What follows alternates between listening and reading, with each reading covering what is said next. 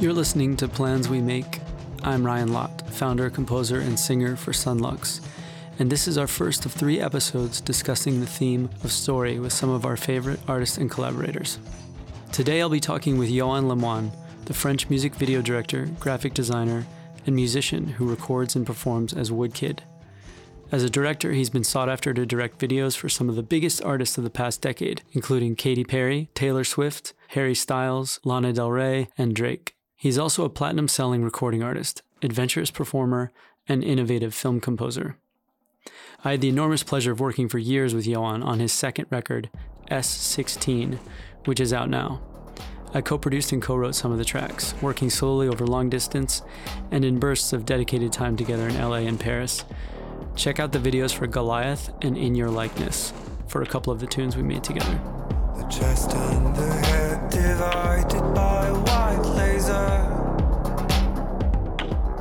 I had a chance to catch up with him again recently in his studio in Paris, and this is what we discussed.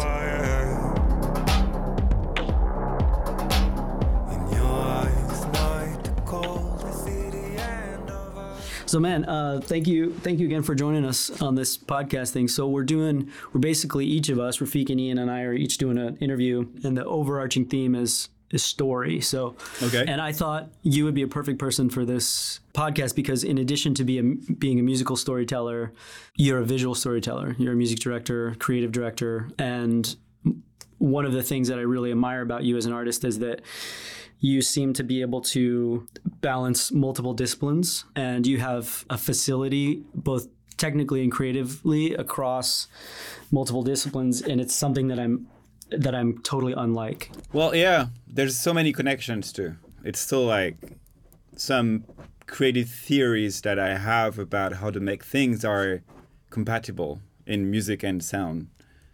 For example, right now my my whole brain is all about procedural uh, creation, which is really an idea of creating processes with the computer that uh, really help you uh, build something, and that's something that you can apply to music and to visuals. Yeah, so uh, so I've seen you. Wa- I've watched you work some. Um, you're you do incredible CGI stuff, um, and I've I've sat and watched. You've shown me these some of these processes where you uh, you apply a concept to. Uh, you you apply parameters to to something and then and and it activates it and you you kind of like wait and you study and you capture certain I mean, it's a lot like music in, in or at least the way I I approach music, um, so I can relate to it. But how much of it is for you is like, like you say, activating a process and then discovering the story in it, and how much of it is you having a story in your mind and then using your tools to to make it come alive. It's always a balance. Like, for example, with the the computer, which I think is my main instrument, really, I always I have an idea of a story or I have a seed, and the concept of seed is really something that is super uh, central to the idea of procedural work. It's it's that that that seed literally that you have at the beginning that develops over um, over time through a process of algorithms and and filters and uh, equations and um, that you put like a chain reaction and then you kind of define these parameters. So you get a first result and then that first result will inspire you to um, develop your story or your narrative. And then you go back into the chain and you change some parameters. Sometimes you just change the seed itself and it goes through the chain again and gives you a new result. It's almost like sound wise it would ob- obviously mean like a chain of of devices that alter your sound and transform it. But it it in in the visual world and especially in the with the tools that I that I develop I also there's that multiplicity idea that from one seed you can get multiple different results that become hmm. really the panel of your colors and your textures and your images that create the final story. Um, I'm really trying to develop that with sound now.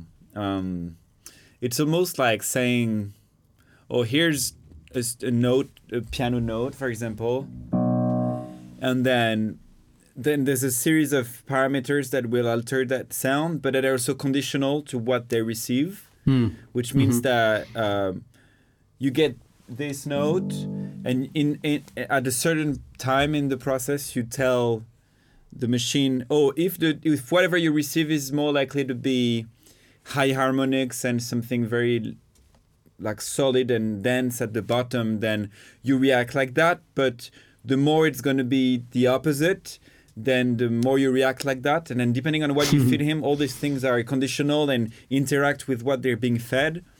And it, the more you have some um, devices on the on the process, the more it becomes like infinite the amount of, uh, of, of of results you can get. Yeah, no, I, I I can totally relate to this, obviously. But I mean, so as as a as someone who does a lot of music videos and a lot of uh, work for fil- filmic work for clients for other clients, so you do a lot of work in the ad in the ad world, but you know you've done you've done music videos for some of the biggest artists in the world. Um, when you first approach, is is your mind completely different in that in in that world because you have to approach those clients with Since I re- yeah, since I work procedurally and I know the machine through machine learning through procedural workflow can really help me. I tend to really think in a way when I write stories that the machine will help me more and more. right. So I like you know it's it's almost like you generate an image, but then you can do a Google search uh, on one image and it give you another series of images that look like it, and then it can become this whole like tree of research. It's kind of like that. It's it's seed, seeding the machine with the first i- batch of ideas and then orienting the research so that your storyline really develops from your initial ideas.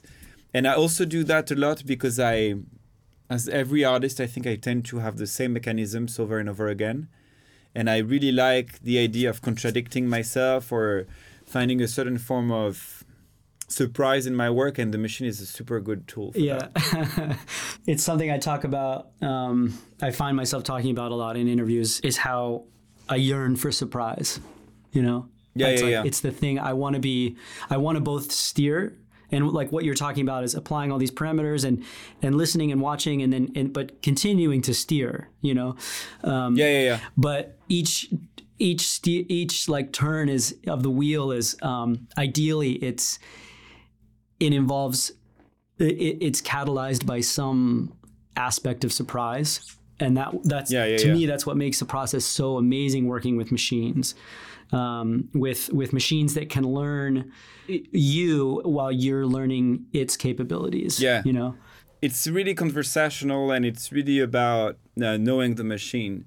It's it's always tricky for me because it's always a balance between telling stories with the machine and letting the machine take control of it sometimes, but not losing the emotion, um, and not losing the um, humanity of things and it's always something I have in mind. Like when do I give too much control to the machine? When do uh, when are my images too polished? When are my sounds too quantized? When are my uh, sounds too controlled, too too perfect, or too clean? yeah and I think it's uh, in the procedural workflow that I that I work with. There's always that idea of finding a certain idea of realism in the images that I make. In a way, it's almost like in, in sound, it would be like, oh, you don't want your piano to sound too much like a MIDI piano, but you want it to sound like something that's organic, that feels that has an idea of variation and, and, and life and air and felt sounds mm-hmm. and mechanisms. And mm-hmm. so it sounds real and it's not repetitive. In image, I have the same kind of obsession Yeah. sometimes. So Yeah. it doesn't look like too CG, but still has a bit of like variation and accidents within it yeah that are um, um, important for me that really help us like help me bring back some an idea of emotion and i love the ambiguity that it's fake slash real that i think I've always been super interested about Yeah, I mean those two things. I think you know when we work together a lot on your um, S16 record, um, that was one of the things that was immediately like uh, simpatico with us, you know, which is we we love that line between the fake and you know the fake uh, and the real, the the familiar and Yeah. the unfamiliar, um, but also um, this idea that you can you can never abandon the emotive quality of something. That ultimately Yes. that's that's the the rule that can't be broken. How does Yeah, this yeah, yeah. resonate in my in my heart? Yeah, yeah, yeah. but at the same time, even though I think we have that in common inherently, I learned a lot from you in the process of working on that record. Um, like in a way, more disciplined about it than I was. Um, I, one of the things that I can do is I can get so enamored like with, Yeah, yeah, with yeah. the process and with the discoveries and the strange things that are happening um, that I sometimes can lose lose sight of that that emotive quality, or I can, in the process of dis- of discovering and discovering and s- discovering, I can I can abandon something that I shouldn't have. You know? I think I I think it's about giving your I mean, in these processes which are kind of infinite. I've always tried to give myself a form of manifesto or a form of hmm. um, set of rules. Like not really. If you, in my case, like on S16, if I went far in production, I had to have un, super unproduced vocals. Mm-hmm, mm-hmm. Very simple, very raw, like almost one take, and not like keeping the level of production for the music that we made and keeping the vocals more uh, towards the realm of songwriting. Yep. Right. Um, so that there was always an for me something comforting in the idea that it was not too alien. There was still like an, an open door for emotion and and maybe I would make another record that's the complete opposite, which would be a super simple guitar I don't know guitar folk record, but the, the all the work would be on um, making the voice super bizarre, for example. In yeah, in that process, so it, it's it's the same as a director is like you can make whatever you want in production and special effects and CGI effects and whatever you want. At the end of the day, you have a story to tell, and I always come back to the original point, which is what is it that I'm trying to tell with this piece right. Um, Right. when I when I made when I made Goliath, I I had to talk to talk about the fascination I had for scale, for this for the scale of a certain madness, and uh, also the repulsion that I had for it, and it's always what I've always been connected to. And we shot it in a couple of locations. Uh, we also shot in a nuclear power plant. We shot in a hydraulic power plant and at the end of the day, I killed the footage because I just realized that as much as I was happy with how the footage looked, it um, didn't really convey the story I wanted to convey. Wow. It just was it was a, distra- a distraction. Yeah, see, that's exactly the discipline that I'm talking about, which is the willingness to uh, invest time and energy into uh, into something and resources, yet remain honest and come out on the other end making decisions that serve the story and serve the ultimate goal. I, I, I don't think yeah I don't think anything is, is sacred in music. I only believe that the story you want to tell is, mm-hmm. and I think that's the absolute only thing that only thing that matters. Yeah. And you know we talked a lot about that idea sometimes when you find a beat or a seed or something that is so precious when you so sacred when you find it and then you grow a song out of it. Mm-hmm. But then the seed disappears, like which is the concept of a seed. It just like grows a tree, but then there's no seed at the end that whatever you believe is sacred at some point will always not be at some point. So it's mm. if I think it's always kind of ephemeral, but the most important is is is the original idea or the original story or what matters really that what it what really cuts through is it going is it is it readable is it hearable Yeah. does it convey the emotion that you want to convey and then if it doesn't then you lost something sacred in the in in the process to the profit of something that was not Right. Speaking of uh, sacred and and goals, um, I remember you and I had a heated discussion once um, about the role of the live show. Do you, yeah? Do you remember our conversation? yeah yeah yeah Yeah, it was like basically your your your whole like philosophy was that you know everything uh, in, a, in a musical project um, culminates in a live show. And if there is no live show the live show is like the ultimate expression where your connection your live connection with the audience is, is paramount um, and I, as someone who's like a lot less comfortable as a performer, Yeah, um, although I've I've I've gotten a lot um, more experience and, and I enjoyed a lot more um, than I than I used to. My I, I come at it in a very different uh, way, but I'm I'm curious uh, curious to hear you articulate. Um, Yeah, I mean, I still I haven't moved from that. I I believe a lot in the uh, concept of intellectual property in a way that a song is something that is a concept, that is a part, that is lyrics, but that can take so many shapes. I mean, you've explored that in your uh, reinventions of Yes, songs and that idea that a song can be multiple and it can. Um, I I only see the al- album as a testimony of what a song is at a certain moment in time. Yeah, it's so it's uh it's almost contractual for me. It's it's uh oh, okay here's a song and it's almost like a birth picture. Because really what you hear in a song when you hear someone singing in a song you just hear the very first times a singer sing it. It's really a birth certificate almost. At, at, at, the, at best i've sung a song 30 times when i recorded in studio and i will perform it hundreds and hundreds of times afterwards. So it will it will necessarily evolve. Uh, the way i'm going to invest the words the way i'm going to sing it is going to change i'm going to find new ideas that i probably better um, over time thanks to live and direction to the audience so that's why i believe uh, the concert is something sacred not in a way that I see a concert as one concert. I see a concert as performing music live over time. Mm, that's mm-hmm. that's how I, that's what I that's how I see the idea of live is the idea that a song really takes its shape when it's morphing and changing every night and um, and I'm saying this knowing that I I like live shows that are extremely um, choreographed and faithful faith and faithful to the record faithful to the record. yeah. um, but with always a certain window of transformation that gives life to it. Yeah, yeah. Um, and you know, like I'm gonna be touring again in a couple of weeks, and I'm going to um, play songs from my first record, and then I'm going to reinvent them yeah. uh, with the kind of like aesthetic of the new one, but I I they're still the same songs, but I'm probably gonna like these versions more than the original ones because I've moved on and time has passed and I have other things to say.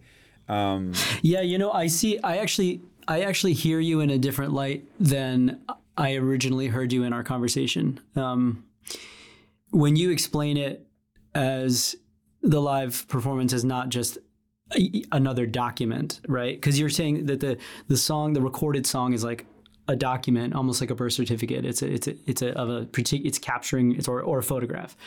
Whereas the performance, I was in our earlier conversation, I was thinking of it as another document. Whereas you're saying no, it's a living, it's a living thing that ex- that evolves over time. it can be there's always concerts that remain you know um, i wouldn't say that i like the versions that remain on youtube more than i uh, like the, the the album versions but i actually tend to not like filming concerts and and and giving away live versions because i think that's the impermanence of it is something that's very precious especially in the times of uh, the streaming industry and whatever we do around music today, which is about producing and fix fixating everything on on tape and then always always producing content and blah blah blah blah. Uh, Making something that's impermanent is just like music from the mouth to the ear and then nowhere else. I really like that idea. It's also like there, there's something very pragmatic about this is that I have more fun on stage than I have in studio. uh, Yeah. Realistically, Yeah. I mean, I had a lot of fun making this record, but um, there's still something very intellectual about making a record in studio. It's like because you know it's going to set the first stone of something that's going to take a lot of time afterwards. Yeah, So yeah. it is it is it is heavy in a way. For I- I- sure. I, take life much less seriously. Yeah, and the live show is like the opportunity to um, to benefit from all the labor that you put into a record in a way. Yeah. you know, and to let it blossom into its own you know flower. Speaking of planting seeds and stuff. Um, yeah. But isn't your your tune Volcano that um, that only exists as a video, right? Is or is there a recording? Um, no, we. I think we tracked it and we put it on Spotify or something. Okay. But it's a song that I developed ex- exclusively for the live. Right. It was thought for for the live. Yeah. And uh, it's been filmed because we made uh, some kind of light show on it. And yeah, but initially that that is a live song. I don't even sing on it. So that's a great that's a great example of how you you kind of think more holistically about like okay so the first time i experienced that video um, an incredible video incredible performance um, it, there's so much storytelling and so much um, beautiful imagery in it that to me when i saw it like the song is married to those images. I'll never be able to hear that song and not think of those those those drummers Or like the all the mach- yeah, yeah, yeah. and like the the whole the the procession and all like there's something the experience for me is audio visual um, and i think more than anyone that i've worked with you seem to attack your music with the future in mind with meaning the visual in mind. I remember when we were working on s11 you, or s16 you were you had like okay these are these might be the songs i uh, I have I have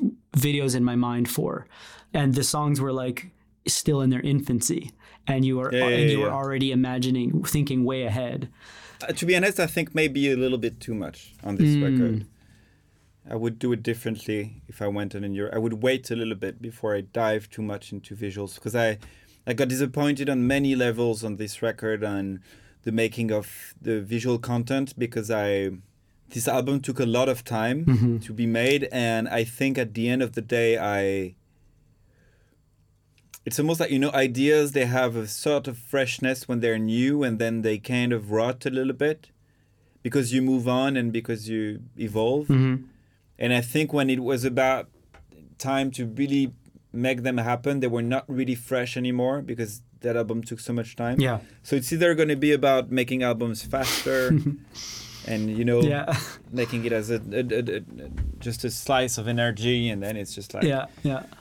or, or waiting before I, I, I, I move on too much to the visuals. Because I, the process has been p- reward, very rewarding on this, but a bit painful on a personal level. Yeah, yeah. No, I, I can see that. Knowing that we started to work in 2016. I know that's crazy. January Yeah, 2016. That's right, January 2016. Yeah, my my four year old son wasn't No. wasn't even You weren't pregnant. Like he, yeah, we weren't even pregnant. Yeah.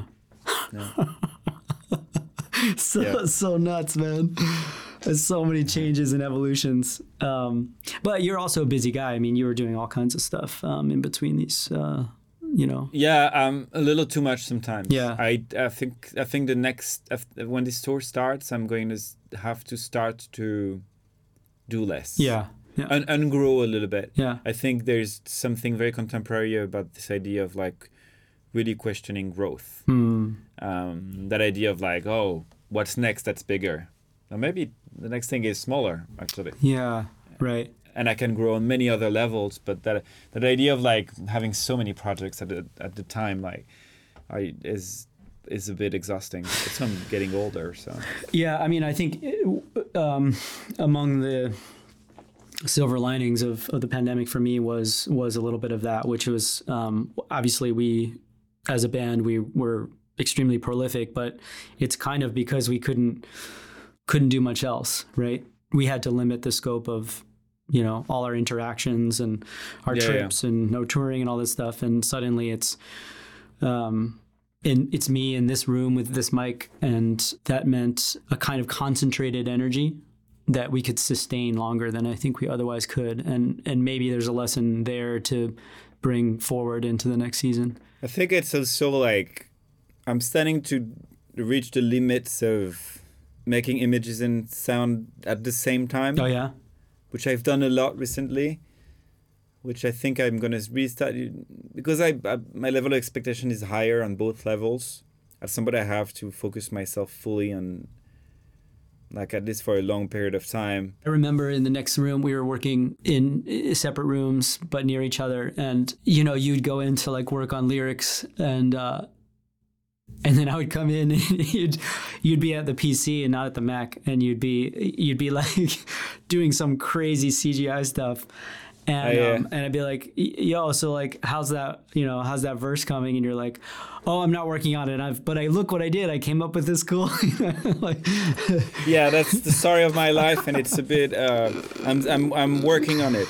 I'm, I, I I have an amazing uh, psychologist who's uh, helping me um, redivide my brain a little bit Yeah. and not fragment it fragment it so much. yeah, um, because it's it can be it's it's, such an idea of hyperactivity that is fun but not not very fun all the time. yeah, I can understand that. Yeah. Um, It's, it's I think it's just I'm just calling it hyperactivity because it sounds good, but I'm just a mess. so Well, I'm just Well, as your friend and someone who admires you, um, the positive side of that is that you are gifted in um, in different ways, and I think it's it's more just maybe for you just parsing how to divide your energy. Yeah, it's just that it comes with a lot of like insecurity on many ways, on you know imposter syndrome and Hmm. all these things. Because you see, you know, when I work with you, like you work full time on music. Hmm. When I work with another director, he works full time on visuals. Yeah. So I always, wherever I go, I always feel like I'm a bit of an imposter because I don't spend as much time as anyone else Uh, on every subject. So I'm always trying to like balance by a no an, a trader's amount of work, Right. And, Yeah, yeah. and hours of work, but. I, I know a lot of people will also work like a trader's a, a uh, amount of work, but I just developed a double a CGI double of me, Yeah. and I'm starting s- to give him like I remember when you were first telling me about that. The- w- w- And, yeah. And now I've seen it. Next step is is now I'm fitting him with like AI patterns that where it's gonna start to like be able to do stuff for me. Are you gonna have a duet with yourself on on the stage? I, I could is is starting to learn how to sing like me, Amazing. Literally. Amazing. I'm so crazy, dude. neural network fitting him with my voice, so he's learning how to sing like me. Does he have a Does he have a name, or is are you calling him Yoann? Not really, the av- avatar, but Yeah. it's kind of tacky. Wo- uh, Wood Boy or something? Wood, Wood Kid Two. I don't know. I don't have a name. We should find him a name. Uh, well, uh, I got to wrap it up now. But dude, uh, thank you so much for um, you know spending Thank you. It's amazing. Congratulations on this uh, hundreds of albums Yeah. released in the meantime. oh man. I don't know how you do it. There's- it takes me seven years to make one. I really admire that. Well, I can't make uh, robotic dogs, and I can't um, I can't clone myself in the digital realm. So, uh, you know, Well, if you took seven years to do it, maybe you maybe could. I could. Maybe I'll I'll give you that.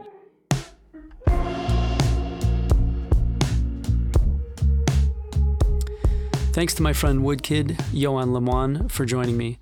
He's in the thick of really insane programming and rehearsing for a huge tour. Check out his Instagram. He does massively impressive orchestrated shows, so I appreciate him making the time for us. Head to woodkid.com for more about his work and follow him on all the usual social media networks if you feel so inclined. Plans We Make was created by me, Ryan Lott, Ian Chang, and Rafiq Bhatia, and was produced and edited by Chris Jacobs. Special thanks to executive producers Michael Kaufman and Hannah Hauser for all their support. And be sure to subscribe to Plans We Make wherever you get your podcasts. Next week, guitarist Rafiq Bhatia will be taking the host duties and interviewing poet and educator Mitchell L. H. Douglas, and drummer Ian Chang will follow that up with an episode talking with rapper and producer Nappy Nina. Be sure to subscribe to the podcast or our YouTube channel to get those conversations. I'm Ryan Lott. Thanks for listening.